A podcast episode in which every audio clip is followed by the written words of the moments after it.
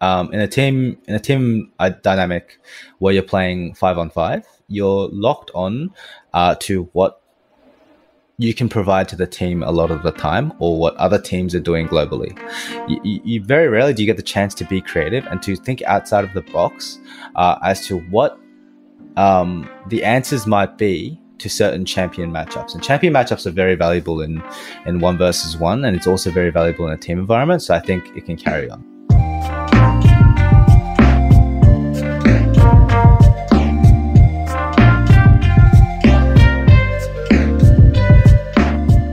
Hey there, Mitch Loh here from PixelSift. It's a dream for many to play games professionally, but that's not the only job when it comes to professional gaming. Chris Lee is an esports coach and talent scout with the Chiefs Esports Club. He's one of the people that finds those budding newcomers and trains them to be the next big thing. But you might be asking yourself, how do you become an esports coach and exactly what do they do? Well, I'll let him explain.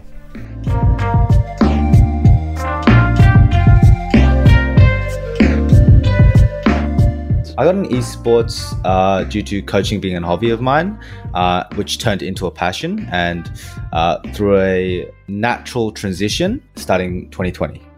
Uh, Chiefs Esports Club Academy is the essential school or academy program for the main team, and it gives them the the the, the values, the, the skills necessary to compete at a higher level. It is what allows players to take that next step um, in becoming someone from the, in becoming just a talented player that plays for fun and become an actual professional, right? Treat it like a job. Uh, that that's our main goal with Chiefs Esports Academy.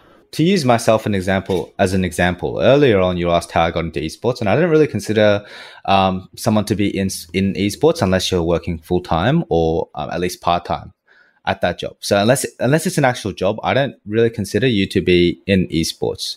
it, it is a volunteer job and it is a hobby if if, you, if you're not doing it full time. And that's how it started for me. Um, personally, I would say just pursue your passion, um, work hard. It, it's all the cliche things. Work hard, um, make connections, and talk to people. Network. It's like any other job or workplace or industry, uh, and eventually you'll get there. For me, um, it definitely started off as a hobby. I got very lucky, and I got to coach. Um, the the person that made League of Legends, uh, Marc Merrill, in 2018. Uh, and then that grew into, hey, do you want to take over my academy program? Because they just realized there was this guy that was super passionate about the game. I wasn't getting paid for it. Uh, and then, yeah, that, so that eventually leads to dreams. I think everything is about um, take one step at a time. Uh, and when you feel like you're taking a step back, just realize if you keep working hard, you can take two steps forward. What about a person makes you say, hey, this person's ready for the professional scene? I would say uh, for League of Legends specifically, it would be a combination of their attitude, their drive, as well as their individual skill that they've displayed in solo queue. Uh, and you can see the, the leaderboards um, because it's public. It's just a it's a ranking leaderboard. So I would say if you're top thirty, uh, top forty, top thirty, you're you're pretty much ready uh, to take that step in becoming a professional. And what sort of person stands out uh, when you're scouting new talent for your program? I think this is also League of Legends specific. Uh, I would I would say the the first big thing I look for is mechanics, uh, just natural talent and ability. Um, so to give you an analogy or to give you like a like a comparison, mechanics is like uh, height in basketball. It's a natural advantage.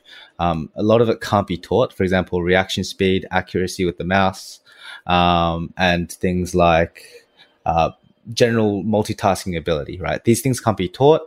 And so that's the first thing I would look for. And the second thing I would look for is just just general attitude and how can I mold this player into uh, into someone that can work in a team environment.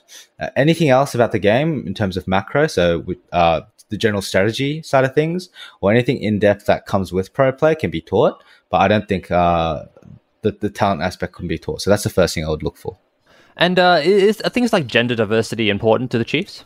Well, my viewpoint is I, I like to treat everyone equally. So I, I, think putting a priority on gender diversity in terms of encouraging, you know, female players that have that natural talent or, or have have the want to go pro.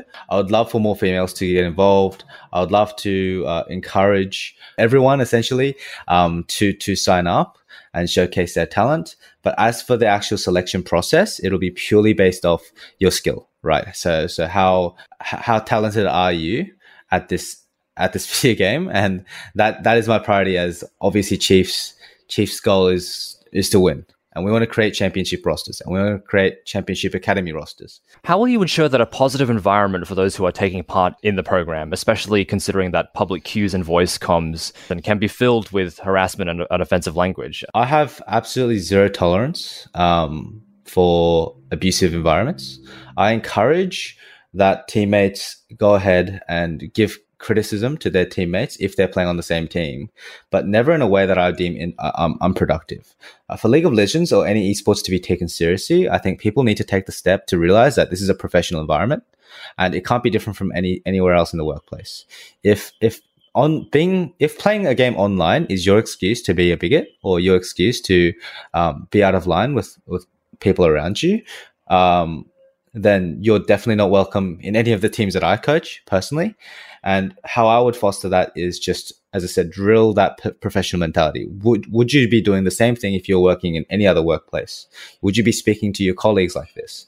Uh, and and just understand that these are steps for not only our uh, our industry being esports to be more taken seriously, our team to be more taken seriously. But if they want to work in esports, if they want to be regarded as professionals, you want the whole industry to be regarded as a professional, um, upcoming uh, the workplace, right? As, as you want you want to be taken seriously, um, not just in the workplace, but people. Uh, you want your entire job to be taken seriously. So I think I think uh, yeah, definitely definitely very important. And uh, what are you hoping to see out of a 1v1 Tony that you might not see in other matches? Like, what, what does 1v1 competition really bring out in players that maybe a team dynamic might not? I think creativity. Um, in a team in a team uh, dynamic where you're playing five on five, you're locked on uh, to what you can provide to the team a lot of the time, or what other teams are doing globally. Uh, so you take an either you take a combination of an imitation approach or a um, adjustment approach where you adjust to what the team needs or you copy what the top teams do. Uh, very rarely do you get the chance, especially if if you're if you're not if you're competing in a weaker region like Oceania, you, you very rarely do you get the chance to be creative and to think outside of the box uh, as to what um, the answers might be to certain champion matchups. And champion matchups are very valuable in in one versus one, and it's also very valuable in a team environment. So I think it can carry on. That's Chris Lee from the Chiefs Esports Club. He'll be coaching the Australian winner of the 1v1 League of Legends tournament, Red Bull Solo Q, as they take on the world at the next stage of the competition. The song you are listening to is called Flute of the Traveler by Harris Heller. You can find a written version of the story on the PixelSift website, that's pixelsift.com.au, where you'll also find articles, podcasts, videos, and more. If you like this, why not subscribe for free to PixelSift on Apple Podcasts, Spotify, or Google Podcasts so you can get every episode as soon as it comes out. My name is Mitch Loh, and this is PixelSift, and as always, thank you for listening.